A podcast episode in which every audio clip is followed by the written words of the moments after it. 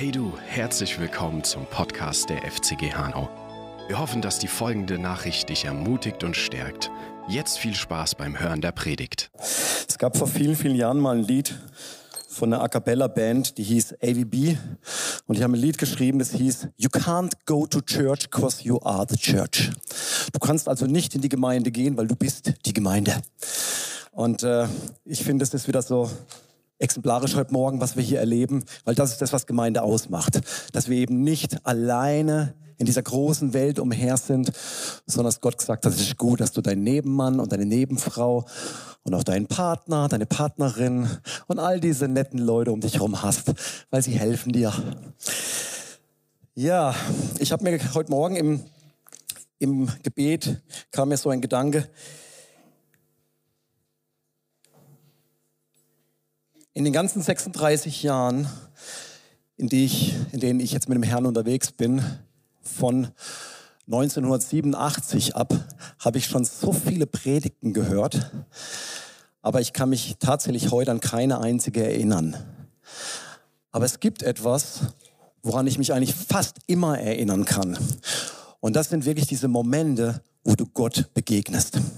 Das sind diese Berührungen, wo irgendetwas in dir passiert, wo du spürst, Gott tut gerade was bei dir oder Gott ist gerade ganz wahrnehmbar da. Und als wir vor siebenundzwanzig Jahren hier zum ersten Mal in diese Gemeinde kamen, da war eines der ersten Dinge, war eine Vaterschaftskonferenz. Ich sehe noch diesen Prediger vor mir, ich weiß nicht, er war aus Schottland oder England, ich habe auch keinen Namen mehr, ich habe noch so ein bisschen seine Statur und so ein bisschen das Gesicht. Ich kann mich an kein einziges Wort erinnern, was er gepredigt hat. Aber woran ich mich erinnern kann, war, dass ich heulend, flennend da unten an dieser Betonsäule saß. Um mich rum lagen und saßen andere Geschwister. Und wir waren so tief berührt von der Gegenwart Gottes als Vater. Und irgendwie wünsche ich mir das auch heute Morgen. Dass auch das, was, was ich euch jetzt heute Morgen austeilen möchte, dass es nicht nur Worte sind, sondern dass aus diesen Worten tatsächlich Begegnung wird, dass aus diesen Worten Offenbarung wird und dass wir hinterher nicht sagen, oh, ich habe wieder vielleicht irgendetwas verstanden oder vielleicht wiederhole ich ja auch nur Dinge, sondern dass der Heilige Geist uns wirklich hilft, diesen Samen, das, das Same des Wortes Gottes in unsere Herzen reinzupflanzen, weil nur das ist etwas, was uns langfristig was bringt. Und dafür möchte ich auch jetzt am Anfang einfach nochmal kurz beten. Heiliger Geist, ich bete, dass du diese Worte, die ich jetzt ausspreche, verwandelst in diesen Samen und ihn hineinpflanzt in die Herzen der Zuhörer. Und ich bete, dass du unser Herz total weich machst und öffnest für dein Wort, was du reden willst. Und ich bete, dass es in uns aufgeht und wächst und Frucht bringt, so wie Jesus uns das versprochen hat. Ich bete, dass wir nicht nur Informationen empfangen, sondern dass du geistliches Brot austeilst heute Morgen, dass wir satt werden, dass wir essen am Tisch des Herrn. Und Heiliger Geist, das kann ich nicht aus mir heraus, so wie Alex vorher gebetet hat, dafür brauchen wir dich und nur alleine dich. Und deswegen bitte ich dich und ich ehre dich auch dafür, dass du das jetzt tust, während ich predige. Danke, Jesus. Amen.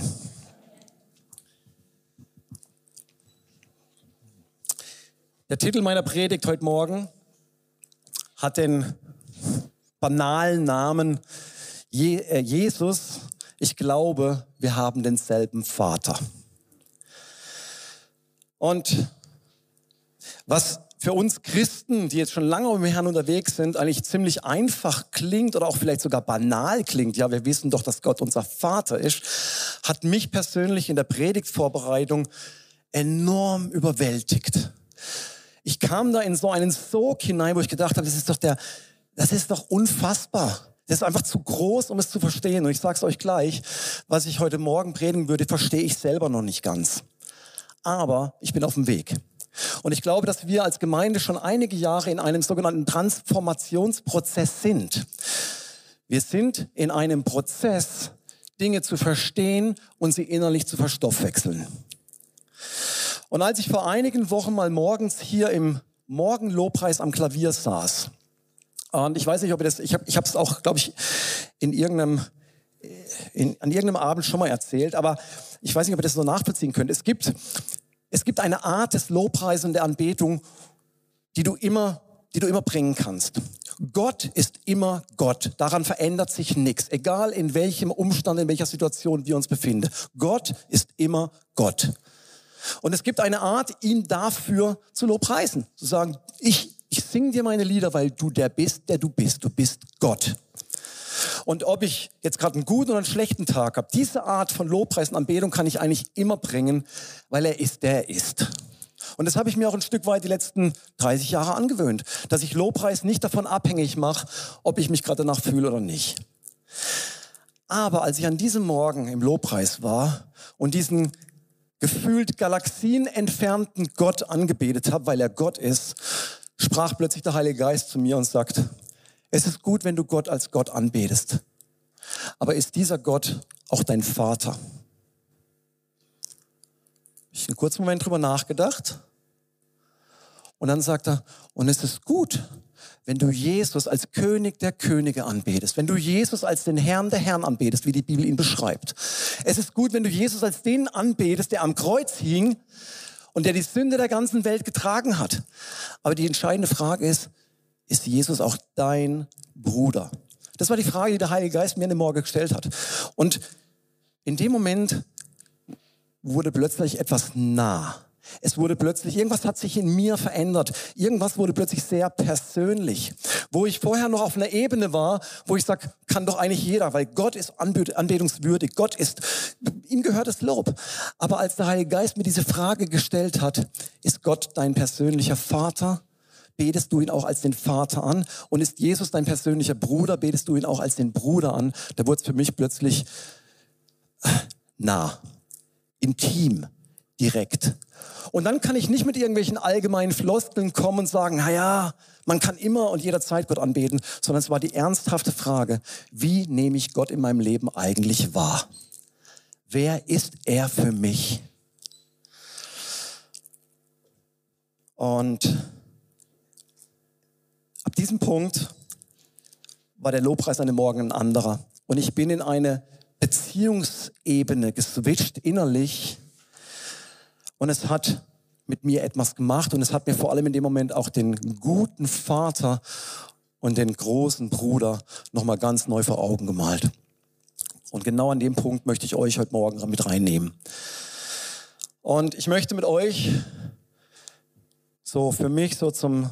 Zum sanften Einstieg möchten wir uns eine, eine Geschichte aus dem Alten Testament angucken, die wir alle kennen, die auch die Kinder kennen, die in die Kinderschule gehen, weil das ist eine Geschichte, die eigentlich jeder lernt im Alten Bund.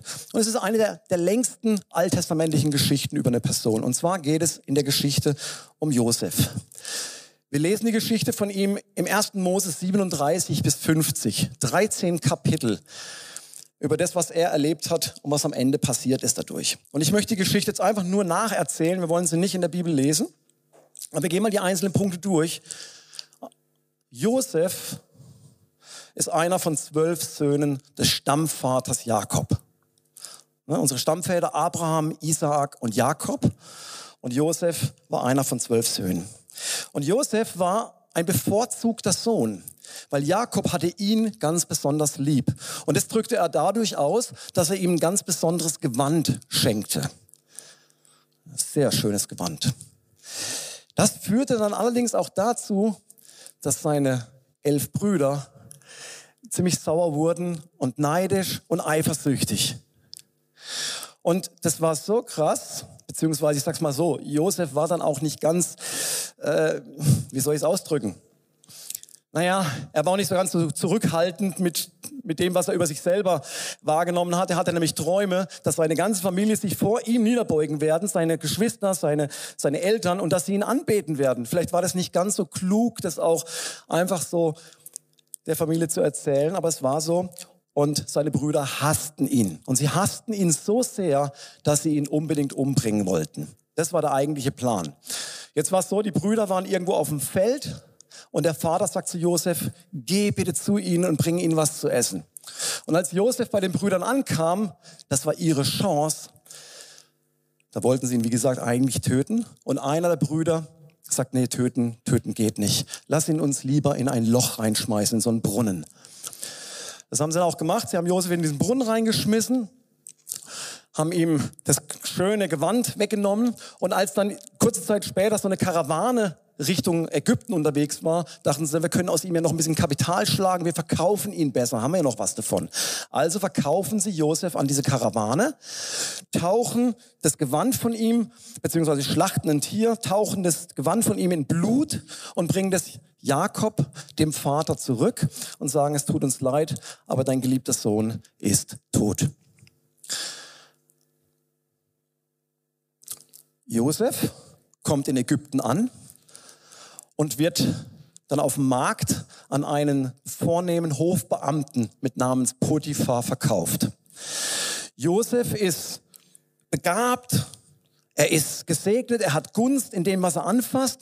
Und er, er ist dann eben an diesem Hof von Potiphar und alles, was er macht, gelingt. Und Potiphar mag ihn.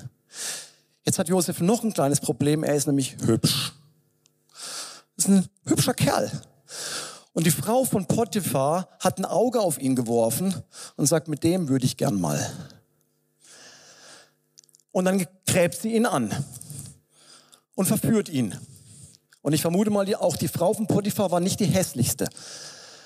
Aber für Josef war das ein absolutes No-Go, hier sich zu versündigen. Zum einen Gott gegenüber, aber zum anderen auch seinem Herrn gegenüber, der ihm ja gut gestellt war. Er hat gesagt, wie könnte ich das tun? Und in einer Situation, wo sie, wieder, wo, wo sie ihn angräbt, flüchtet er und sie greift sein Gewand und hält es fest und behauptet hinterher aus, naja, sie wurde abgelehnt, aus dieser Verletztheit behauptet sie, Josef wollte sie vergewaltigen. Sie ging zu ihrem Mann und sagt, Potiphar, schau mal, was dieser junge Kerl, was der wollte. Der wollte mich missbrauchen, vergewaltigen. Du musst ihn töten. Potiphar kannte Josef und er hat ihn scheinbar in einer anderen Art und Weise wahrgenommen und sagt, so ganz glaube ich die Geschichte nicht, aber ganz kann ich es jetzt auch nicht ignorieren. Wir schmeißen Josef ins Gefängnis. Besser als umbringen. Also kommt Josef ins Gefängnis. Aber selbst im Gefängnis liegt immer noch die Gunst und der Segen auf Josef, sodass er auch da einfach total positiv wahrgenommen wird und der Gefängniswärter setzt Josef über andere Mitgefangene. Josef dient anderen. Er hat eine gewisse Stellung im Gefängnis. Und dann gibt es zwei, die auch im Knast sitzen. Das ist einmal der Mundschenk und einmal der Bäcker vom Pharao in Ägypten, weil ein goldener Becher entwendet wurde. Und dann haben beide einen Traum und da, da Josef ja schon der, der geübte Träumer und Träumerausleger war, kommt er ins Spiel und soll diesen zwei Männern, dem Bäcker und dem Mundschenk, diesen Traum deuten. Der eine ging gut aus und der andere nicht so gut. Und Josef hatte die Gelegenheit, diesen zwei Männern den Traum zu deuten und drei Tage später erfüllte sich tatsächlich dieser Traum. Der eine wurde nämlich aufgehängt, was Josef sah, und der andere wurde wieder in seine Stellung erhoben. Der Bäcker hing am Galgen und der Mundschenk war wieder an der Seite vom Pharao. Aber auch selbst das hat ihm Josef noch nicht geholfen, aus dem Gefängnis rauszukommen. Er war immer noch da unten. Man hat ihn nämlich eigentlich einfach vergessen und ignoriert. Er hat zwar einen tollen Traum ausgelegt, aber das hat ihm in dem Moment nichts gebracht. Und irgendwann kriegt der höchste Mann in Ägypten, der Pharao, höchstpersönlich Träume, die ihn sehr, sehr beunruhigen. Und er ruft seine ganzen Zauberer und seine ganzen Wahrsager und alle, die irgendwie spirituell am Hof unterwegs sind und sagt, ich habe einen Traum, ich erzähle euch den jetzt und ich erwarte von euch, dass ihr mir diesen Traum auslegt. Er erzählt seine Geschichte und die Wahrsager sagen, es tut uns leid, aber wir können es nicht. Und irgendeiner erinnert sich an diesen Josef im Gefängnis und sagt, da war mal jemand und der kann das. Und dann kommt Josef tatsächlich vor diesen Pharao und der Pharao erzählt ihm den Traum, er legt ihn aus und in diesem Traum war die Lösung des Problems, nämlich eine Hungersnot, die über Ägypten und über das ganze Land kommt. Aber die Lösung ist, dass vorher sieben fette Jahre sind und der Josef erklärt dem Pharao, wie sie durch diese Hungersnot bestens durchkomme. Und der Pharao ist fasziniert, auch von diesen strategischen Plänen, die Josef hat. Und er setzt ihn ein als zweiten, Land, äh, als zweiten Mann in Ägypten. Direkt an der Seite des Pharao. Keiner hatte mehr Gewalt über Ägypten als der Pharao selbst und Josef. Was eine Geschichte bis dahin. Unfassbar. Naja, sieben Jahre sind rum, die gute Zeit ist vorbei. Und dann kommt die Hungersnot. Sie kommt genauso, wie Josef gesehen hat. Und auch Jakob und seine elf Söhne sind betroffen. Es geht ihnen schlecht. Die Vorräte sind aufgebraucht und sie sind am Hungern. Und dann kriegen sie mit, in Ägypten gab es jemand, der hat für eine Lösung gesorgt. Lass uns nach Ägypten gehen und im Getreidespeicher Getreide einkaufen, damit wir über die Runden kommen. Und genau das machen sie. Ein paar der Brüder, nicht alle, nur ein paar, gehen nach Ägypten und kaufen bei Josef Getreide. Josef erkennt seine Brüder, aber seine Brüder erkennen Josef nicht. Und trotzdem lädt Josef seine Brüder an den Tisch des Tempels ein. Und als sie da reingehen, die Bibel beschreibt es so schön, als sie reingehen, hatten sie Schiss, dass ihnen jetzt was passiert, dass, keine Ahnung, weil eigentlich durften sie ja gar nicht da rein. Jesus lädt sie an den Tisch des Tempels ein. Er isst mit ihnen die Kostbarkeiten Ägyptens. Ich vermute mal auch hier nicht das schlechteste Essen. Und sie verstehen die Welt überhaupt nicht mehr. Und dann spielt Josef so ein paar Spielchen mit ihnen. Ja, lässt sie mal wieder gehen und wieder kommen und legt ihnen auch mal so ein bisschen einen Goldbecher in, in, in ihre Reiseprovianttaschen. Und auf jeden Fall sein Ziel, Josefs Ziel ist, dass seine ganze Familie nach Ägypten kommt. Er will auch, dass sein Vater Jakob und sein geliebter Bruder auch nach Ägypten kommen. Der Benjamin. Und am Ende ist es tatsächlich so, seine ganze Familie sind da, wo er ist. Und dann spricht Josef mit dem Pharao und sagt, ich möchte für meine Familie, dass sie in Ägypten das kostbarste und fruchtbarste und wertvollste Land bekommen, was es gibt. Und das war der Abschnitt oder das Gebiet Goshen. Von Goshen können wir in der Bibel später noch einige super interessante Dinge erfahren, würde jetzt den Rahmen sprengen. Aber sie besiedeln, die Familie Josefs besiedelt das kostbarste Land Ägyptens. Und ich vermute mal, sie hatten freien Eintritt. Ja, so eine, so eine Eintrittskarte in den Tempelhof, ja, freien Eintritt zu den Reichtümern Ägyptens, freien Eintritt zum Essen. Sie sitzen mit Josef am Tisch. Und wenn man sich jetzt diese Geschichte so anguckt, dann muss man auch sagen, wow, was ist Josef für ein Vorbild? Was hat er für ein Leben gelebt, um überhaupt in diesen Stand zu kommen? Und ich kann mich erinnern, dass ich schon einige Predigten genau in diese Richtung gehört habe. W W J D. Kennt jemand dieses Armbändchen? W W J D. What would Joseph do? Ja? Du bist in einer schwierigen Situation und dann überlegst du dir, wie hätte Josef das gemacht? Wie hätte, wie hätte er sich verhalten? Eine Frau baggert dich an und du denkst an Josef, ah, ich schließe einen Bund mit meinen Augen, ah, ich krieg das irgendwie hin. Ihr wisst, was ich meine. Okay, what would Joseph do? Ich meine, wirklich, Josef hatte herausragende Charaktereigenschaften. Ich zähle mal ein paar auf. Integrität, Loyalität, sein Vertrauen, seine Disziplin, seine Geduld, sein Ausharren, seine Liebe, seine Sanftmut und seine Freundlichkeit und auch seine Vergebensbereitschaft. Das sind doch alles Dinge aller Ehre wert. Und wir können so einfach und so schnell zu dem Punkt kommen, Josef ist uns ein echtes Vorbild. Lasst uns ihm nachahmen. Aber wisst ihr, Josef ist ein Vorbild, aber vielleicht anders, als wir das normalerweise erwarten würden. Josef ist nämlich ein Vorbild auf etwas, was kommen soll, auf etwas viel Größeres. Etwas wirft seine Schatten voraus, sagt man, wenn was ganz Großes ansteht. Josef wirft Schatten voraus auf etwas Großes, was kommt. In diesem Sinne ist er tatsächlich Vorbild.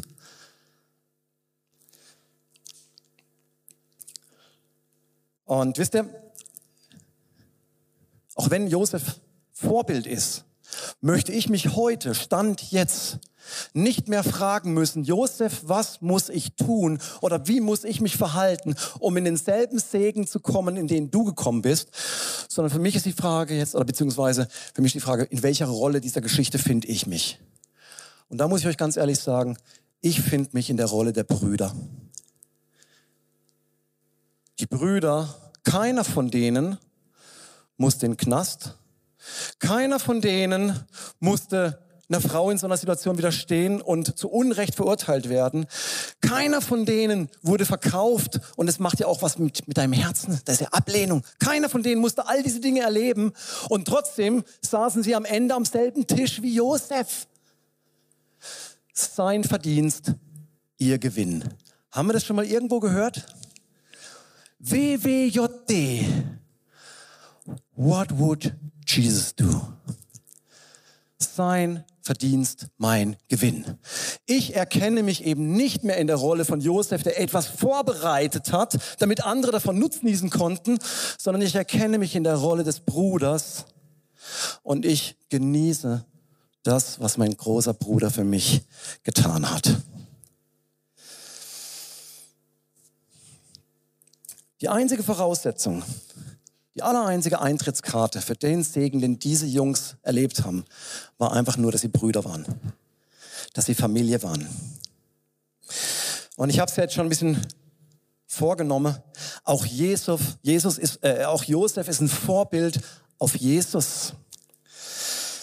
Und auch hier, wenn wir uns Jesus betrachten, glaube ich, ohne das jetzt irgendwie anklagen zu sagen, verfallen wir manchmal in diesen Vorbildmodus, in dem, wie wir Vorbild normalerweise verstehen, dass wir sagen, ich will auch so werden wie Jesus, ich will auch so sein wie Jesus. What would Jesus jetzt do in dieser Situation, in der ich gerade drin bin? Oh, Jesus, hilf mir, was würdest du jetzt tun? Und ich betrachte Jesus so als Vorbild im Sinne von, was ein Idol, toller Kerl und ich möchte genauso sein wie er. Aber auch hier glaube ich mittlerweile, dass auch Jesus, wenn wir diesen Begriff des Vorbild verwenden wollen, dass Jesus ein Vorbild ist. Und darüber möchte ich mit euch nochmal sprechen. Und zwar geht es als erstes um die Geburt von Jesus. Lasst uns mal anschauen, wie Jesus geboren wurde. Und bevor wir genau die Geburt uns betrachten, möchte ich mit euch noch mal ein paar Verse aus dem Johannesevangelium lesen, aus dem ersten Kapitel. Und zwar lesen wir da, weiß ich, ob wir es genau, da steht, im Anfang war das Wort und das Wort war bei Gott und das war, und das Wort war Gott. Dieses war im Anfang bei Gott. Alles wurde durch dasselbe und ohne dasselbe wurde auch nicht eins, das geworden ist. Die ersten drei Verse. Am Anfang war das Wort und das Wort war bei Gott und das Wort war Gott. Jetzt springen wir ein paar Verse weiter und lesen ab Vers zwölf bis vierzehn. So viele ihn aber aufnahmen, und dieses Aufnahmen heißt eigentlich empfingen. So viele ihn empfingen, denen gab er das Recht, Kinder Gottes zu werden, denen, die an seinen Namen glauben, die nicht aus Geblüt, noch aus dem Willen des Fleisches, noch aus dem Willen des Mannes, sondern aus Gott geboren sind. Und dann heißt es einen Vers weiter, und auch da finde ich, dass manche Übersetzungen das nicht wirklich gut zum Ausdruck bringen. Hier heißt es, und auch das Wort wurde Fleisch und wohnte unter uns. Erinnert euch, am Anfang war das Wort und das Wort war bei Gott und Gott war das Wort. Und auch dieses Wort wurde Fleisch. Was lesen wir hier eigentlich? Erstens, Gott ist das Wort. Zweitens, alles, alles, alles wurde durch dieses Wort geschaffen. Und es gibt nichts, was nicht ohne dieses Wort entstanden ist. Drittens, das Wort kam in die Welt. Viertens, dieses Wort ist Jesus, der fleischgewordene Jesus. Fünftens, alle, die dieses Wort oder Jesus annahmen oder empfingen, denen gab er das Recht, sich Kinder Gottes zu nennen. Sechstens, und jetzt wird es vielleicht ein bisschen spooky, durch eine neue Geburt. Durch eine Geburt. Der Text sagt uns hier, dass nicht durch den Willen eines Mannes und durch irgendwas Männliches, Fleischliches, sondern die aus Gott geboren sind. Wir sind aus Gott geboren, ein göttlicher Samen. Und ich, auch hier, gut, dass die Kinder jetzt gerade in der Kinderstunde sind. Wenn man dieses Wort Same betrachtet, steht da Sperma. Da kommt unser Wort Sperma her. Es ist göttlicher Same. Und auch das Wort wurde durch göttlichen Sperma Fleisch und wohnte unter uns. Und jetzt lasst uns mal die Geburt von Jesus genauer anschauen. In Matthäus eins, Vers achtzehn bis zwanzig lesen wir, die Geburt Jesu Christi war aber so, Als Maria, seine Mutter, mit Josef verlobt war, fand es sich, ehe sie zusammengekommen waren, dass sie schwanger war vom Heiligen Geist. Da ist ein göttlicher Same in den Körper von Maria hineingepflanzt worden und aus diesem göttlichen Samen kam Jesus hervor. Die Bibel sagt uns ganz klar, geboren, das, was du empfangen hast in dir drin, ist vom Heiligen Geist. Und natürlich war das für Josef total schwierig, weil wie soll er mit einer Verlobten umgehen, die ihn offensichtlich betrogen hat? Was für ein Konzept hätten die denn sonst damals gehabt? Und dann kam ein Engel vom Herrn und sagt, Josef, Sohn Davids, fürchte dich nicht, Maria, deine Frau, zu dir zu nehmen. Denn das in ihr Gezeugte ist vom Heiligen Geist. Jesus ist geboren durch göttlichen Samen. Kein Josef hat damit irgendwas zu tun gehabt. Göttlich geboren. Jesus kam in die Welt, indem er nicht durch den Willen eines Mannes, sondern durch Gott geboren wurde, durch den Heiligen Geist. Dieses Wort wurde Fleisch. Und was ich so faszinierend finde, ist, dass in derselben Weise spricht die Bibel davon, dass ein Mensch ein Kind Gottes werden kann, indem etwas in ihm zur Geburt kommt, indem eine neue Geburt stattfindet. Jesus war doch, da sind wir uns einig, ich hoffe, dass ihr das mit mir glaubt, Jesus war ein Mensch wie wir. Er hatte Haut und Knochen, er hatte Muskeln, vielleicht auch manchmal Muskelkater vom vielen Laufen. Er hatte eine Seele, die manchmal tief betrübt und manchmal überglücklich war. Und er hatte einen Geist. Er war ein Mensch wie du und ich. Und das sagt die Bibel auch immer wieder. Er war Mensch wie du und ich. Und dann lesen wir von Jesus, dass er heranwuchs und dass er an Reife und Alter zunahm. Er war der Sohn Gottes, weil er von Gott geboren wurde. In Fleisch und Blut. Versteht ihr? Und Jesus nahm sich nun dreißig Jahre Zeit, um nach dieser göttlichen Geburt heranzureifen, reif zu werden, an Weisheit, Erkenntnis zuzunehmen. Es heißt immer mal wieder, und er wuchs in Weisheit und Erkenntnis. Und er nahm zu an Autorität und Vollmacht und Kraft. Und man wunderte sich über seine Fragen, die er gestellt hat.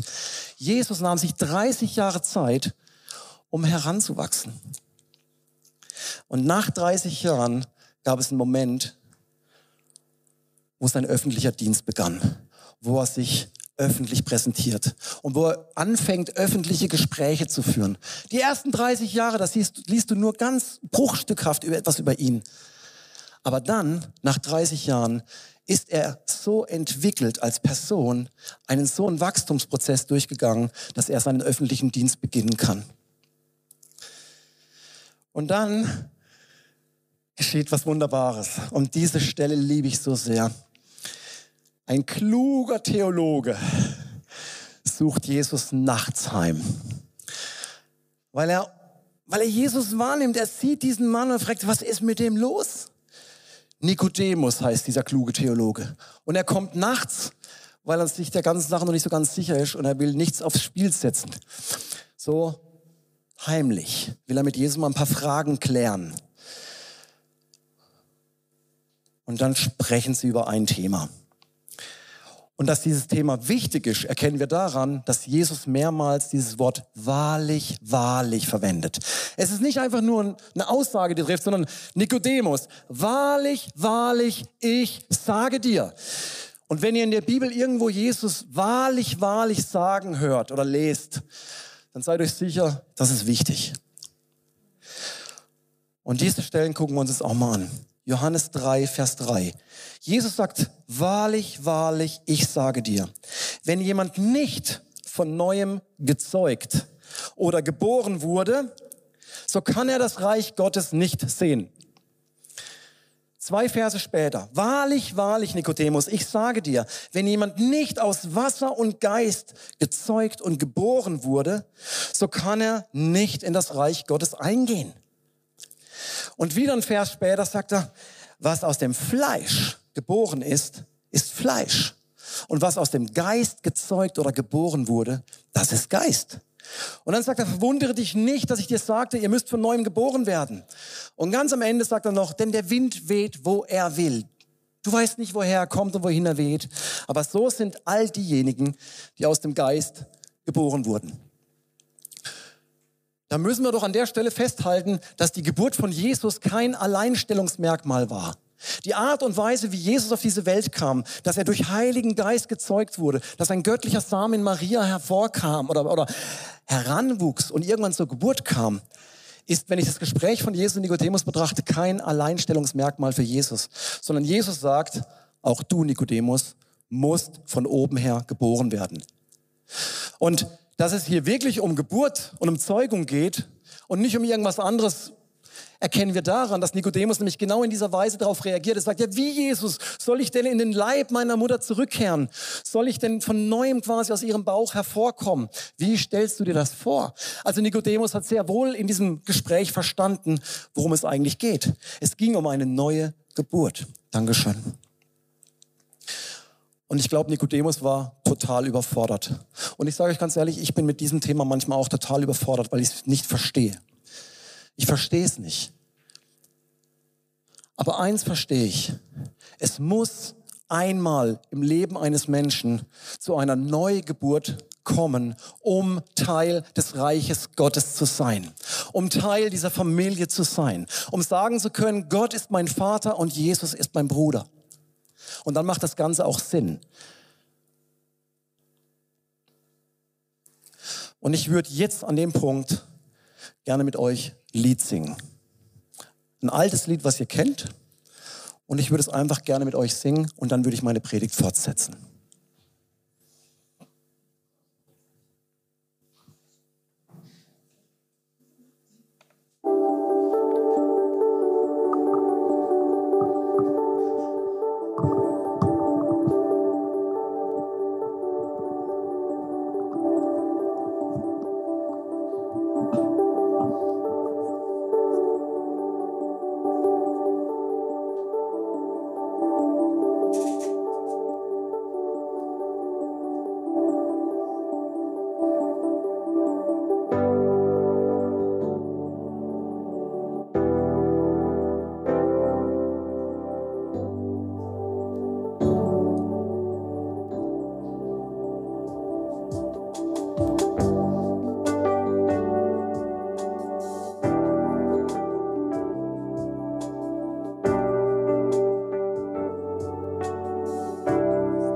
Ihr dürft gerne mitsingen.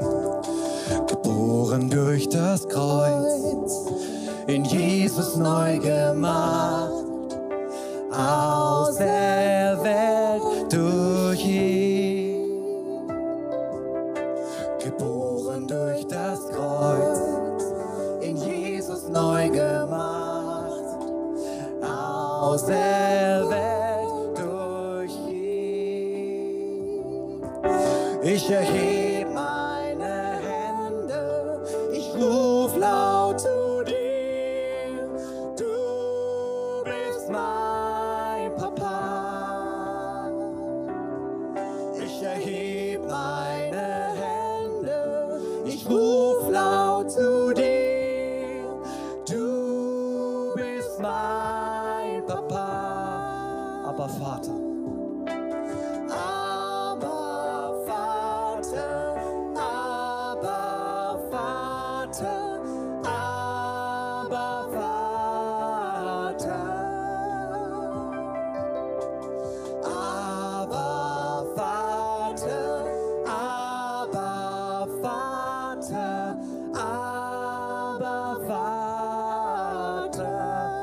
Geboren durch das Kreuz.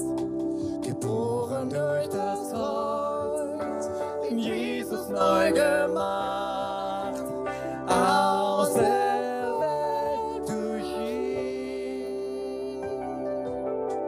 Geboren durch das Kreuz, in Jesus neu gemacht, auserwählt durch ihn. Ich erhebe meine Hände. Ich erhebe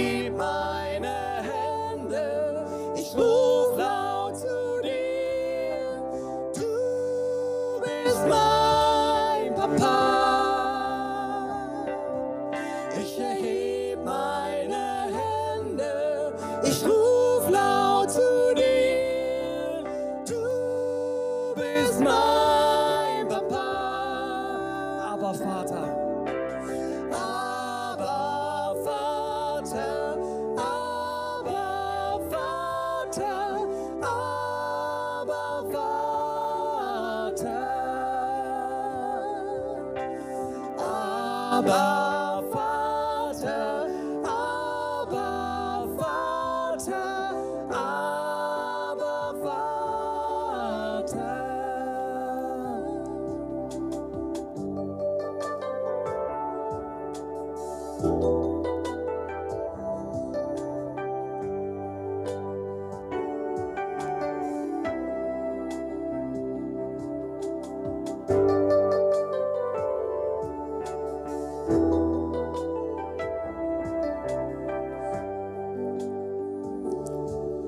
Noch eine Pritsch zusammen. Ich bin von Neuem geboren. Ich bin von Neuem geboren. Ich bin von Neuem geboren. Drum leb ich in Gottes Wirklichkeit. Ich bin von Neuem geboren. Ich bin von Neuem geboren. Drum leb ich in Gottes Wirklichkeit. Lasst uns nochmal gemeinsam singen. Ich bin von Neuem geboren. Ich bin von Neuem geboren. Drum lebe ich in Gottes Wirklichkeit, in seinem Reich. Ich bin von Neuem geboren. Ich bin von Neuem geboren. Drum lebe ich in Gottes Wirklichkeit. Abba, Vater, Abba, Vater, Abba, Vater, Abba, Vater, Abba, Vater, Abba, Vater.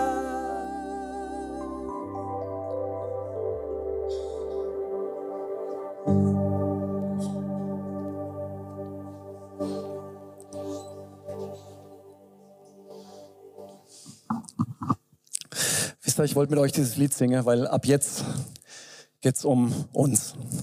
Ab jetzt geht es um die Brüder und Schwestern von Jesus. Und außerdem hatte ich Lust zum Singen. Römer acht, Vers neunundzwanzig sagt uns: Denn welche er zuvor erkannt hat, die hat er auch zuvor bestimmt, dem Bild seines Sohnes gleichförmig zu sein, damit er, damit er der Erstgeborene sei unter vielen Brüdern. Ich will diesen Satz nochmal so lesen.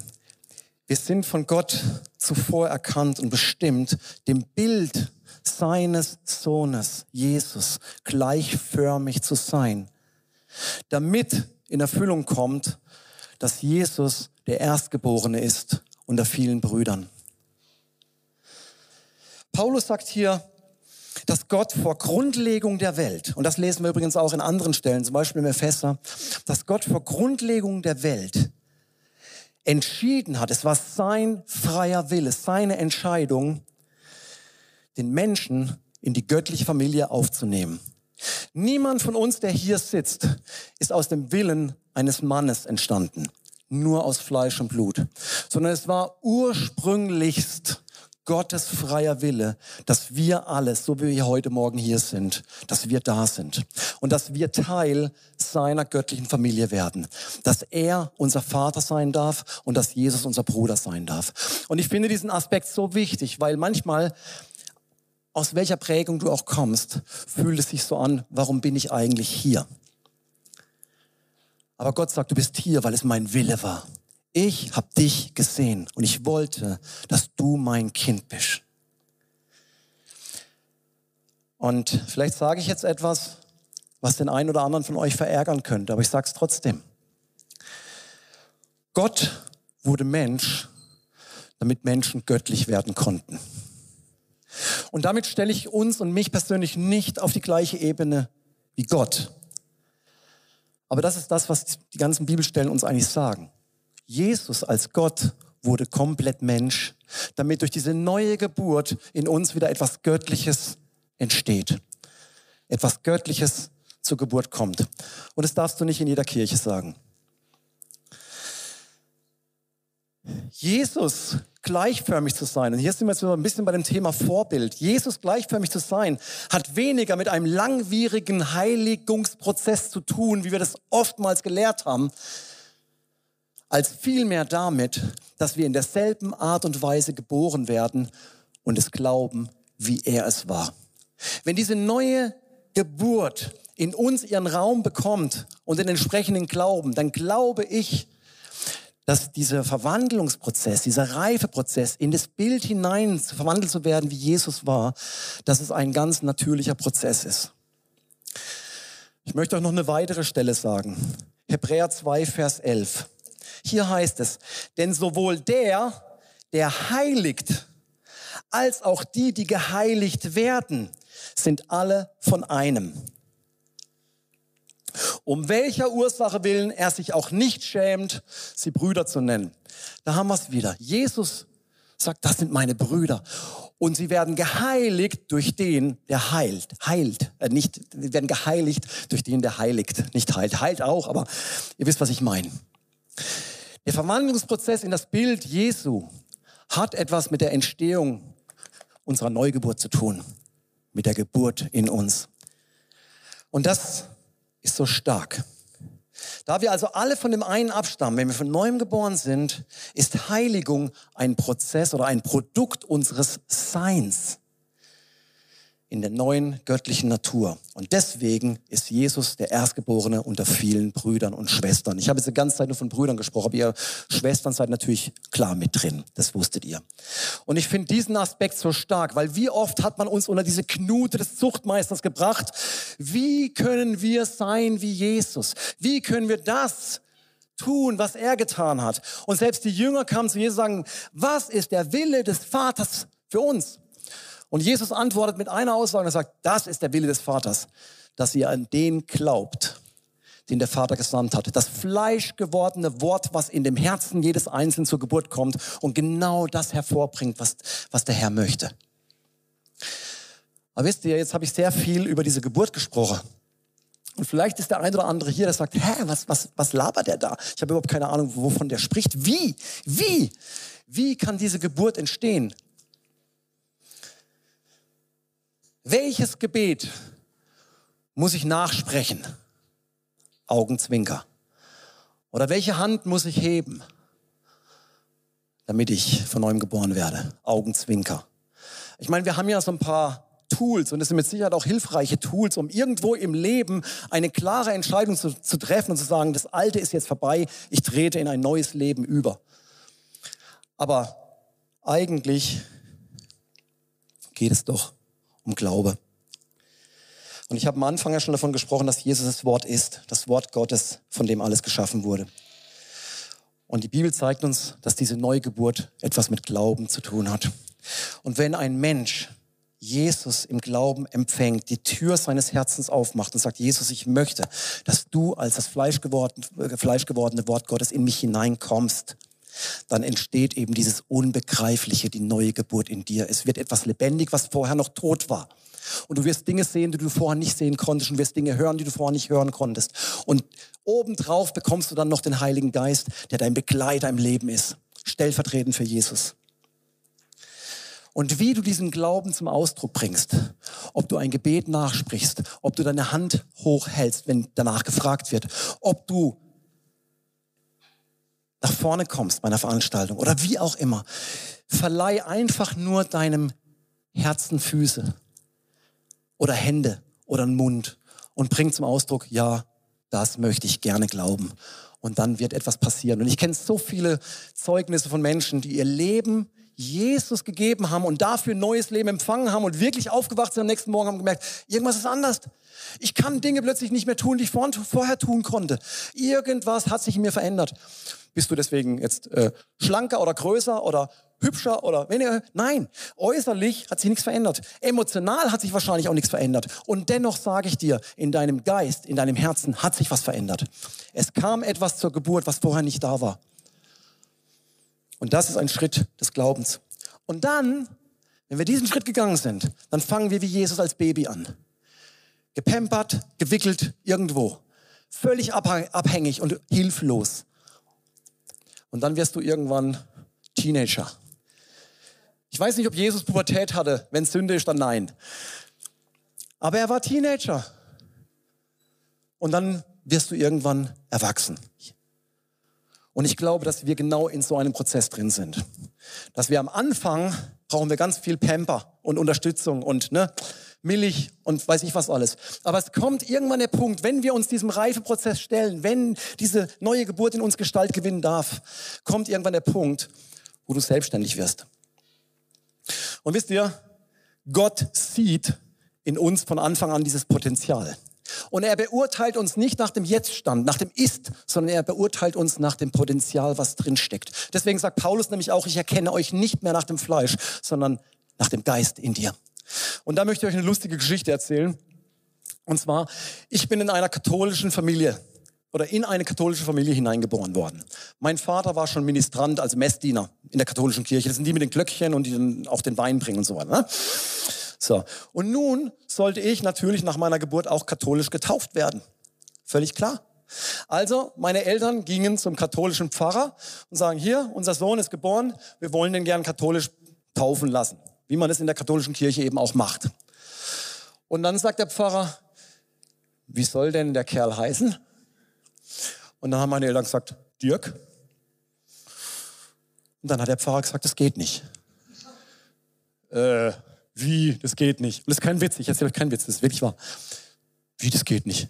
Dann hat der katholische Pfarrer gesagt, du kannst in der katholischen Kirche nur auf einen Namen getauft werden, den es in irgendeinem der Heiligen gibt. Du kannst als Thomas, als Matthäus, als Matthias oder als Johannes oder vielleicht sogar als Judas getauft werden, aber nicht, aber nicht als Dirk.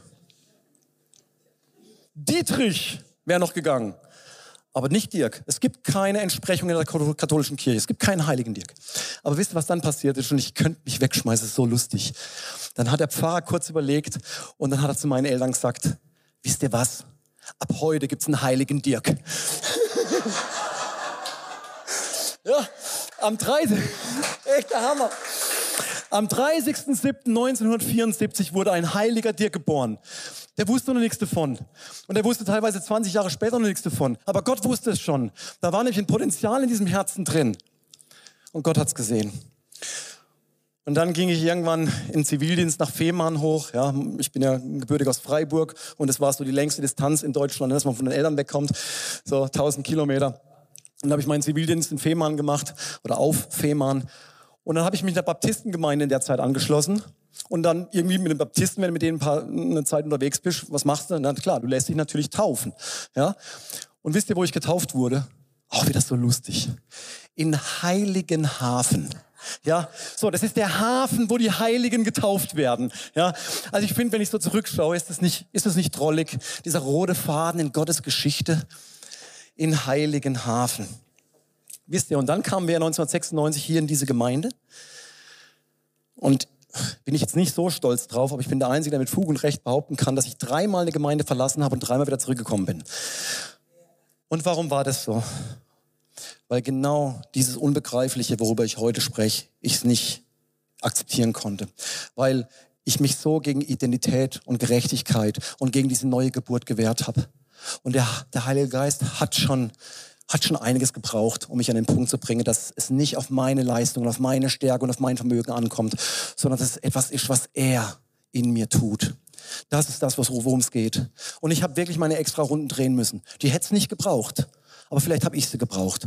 Und wisst ihr, heute kann ich mit Menschen, kann ich Menschen nachvollziehen, dass sie verstehen, die in einem ähnlichen Prozess sitzen oder stehen, die strugglen mit dieser geschenkten Gnade vom Herrn. Unverschämt geschenkt. Und dafür bin ich natürlich sehr, sehr dankbar. Und jetzt will ich euch aber noch ein letztes Geheimnis verraten. Ein paar Minuten habe ich, glaube ich, noch. Ich glaube, wir haben, und ich inklusive, ich greife mich an die eigene Nase, ich glaube, wir haben tatsächlich alle noch nicht wirklich verstanden, welches Potenzial wirklich in uns schlummert. Vielleicht hier oben sogar, aber noch nicht wirklich in unserem Gefühl, in unserer Wahrnehmung. Wir sind Familienmitglieder Gottes. Wenn du einmal in deinem Leben die Entscheidung getroffen hast, sagt Jesus, ich glaube dir, bist du ein Familienmitglied Gottes, Sohn und Tochter Gottes. Und dann will Jesus oder der Vater will, dass wir irgendwann auf eigenen Füßen stehen. Der Prozess, den der Vater mit uns geht, ist ein pädagogischer. Auch Claudia hat vor kurzem mal drüber gesprochen. Es ist ein pädagogischer. Warum? Warum erzieht man Kinder, damit sie, damit wir sie nicht ewig pudern müssen? Damit wir ihnen nicht ewig das Essen hinterher tragen müssen? Damit wir uns nicht ewig so um sie kümmern müssen, wie zu der Zeit, wo sie noch Babys waren? Und genau die gleiche Absicht hat Gott mit unserem Leben auch. Er möchte, dass wir auf eigenen Füßen stehen. Und wisst ihr, das hat überhaupt nichts mit autonom oder autark zu tun. Überhaupt nicht. Die Grundlage für das, wer wir sind, ist immer noch Gott. Das, was er in uns hineingelegt hat. Und doch will er, dass wir irgendwann an den Punkt kommen, dass wir ein Stück weit unabhängig, unabhängig ist, glaube ich, das falsche Wort. Wir sind abhängig, aber auf eigenen Füßen trifft es, glaube ich, ganz gut. Der Wunsch des Vaters ist, uns heranwachsen zu sehen. Er will, dass das neugeborene Wesen in uns älter und reifer und stabiler wird. Er will, dass wir an Weisheit und an Vollmacht zunehmen.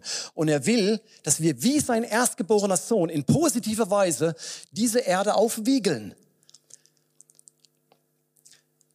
Und ich glaube, eine Sache, die es blockiert, ist, dass wir Jesus immer noch in einer Art und Weise als Vorbild betrachten, dass wir ihm irgendetwas nachmachen müssen.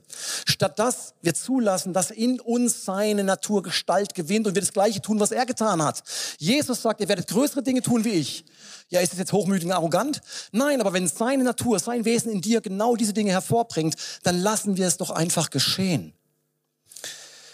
Wir tragen die Genetik Gottes in uns. Und ich möchte euch jetzt mal zwei Beispiele geben, woran ich das festmache. Als Jesus mit seinen Jüngern auf dem Boot unterwegs war und der Sturm kommt, da schreien sie, Jesus, ist es dir egal, dass wir sterben? Hilf uns! Babygeschrei. Und Jesus sagt zu ihnen, eigentlich wäre es euer Job gewesen. Warum glaubt ihr nicht? Nochmal. Jesus wollte dieses Wunder der Sturmstillung nicht tun eigentlich. Er wollte seine Ruhe haben und wollte schlafen. Und eigentlich wollte er gern, dass seine Jünger den Sturm stillen. Ist das nicht pädagogisch? Dass Jesus sagt, ich möchte, dass meine Jünger das tun, statt ich ständig, immer und überall? Speisung der fünftausend. Da sitzen so viele Leute auf der Wiese und die brauchen alle Essen. Und die Jünger, Jesus, wie kriegen wir so viele Leute satt? Was machen wir jetzt? Und Jesus, wie ich? Ihr. Ihr. Und dann gibt er ihnen so ein paar, paar Krümelchen Brot und ein bisschen Fisch und sagt, und jetzt seid ihr dran. Ich will euch auf eigenen Füßen sehen. Nicht unabhängig von Jesus, aber Jesus in ihnen. Dieser Same, der in sie hineingepflanzt wurde, ist in der Lage, es zu tun.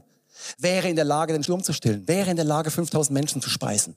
Und ist auch in der Lage, Heilung zu bringen, Dämonen auszutreiben.